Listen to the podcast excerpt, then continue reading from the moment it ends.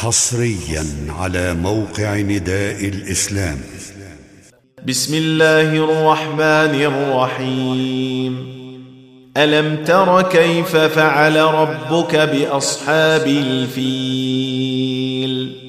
ألم يجعل كيدهم في تضليل؟ وأرسل عليهم طيرا أبابيل؟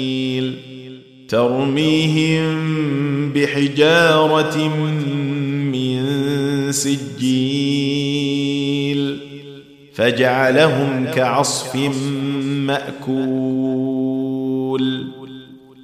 تم تنزيل هذه المادة من موقع نداء الإسلام www.islam-call.com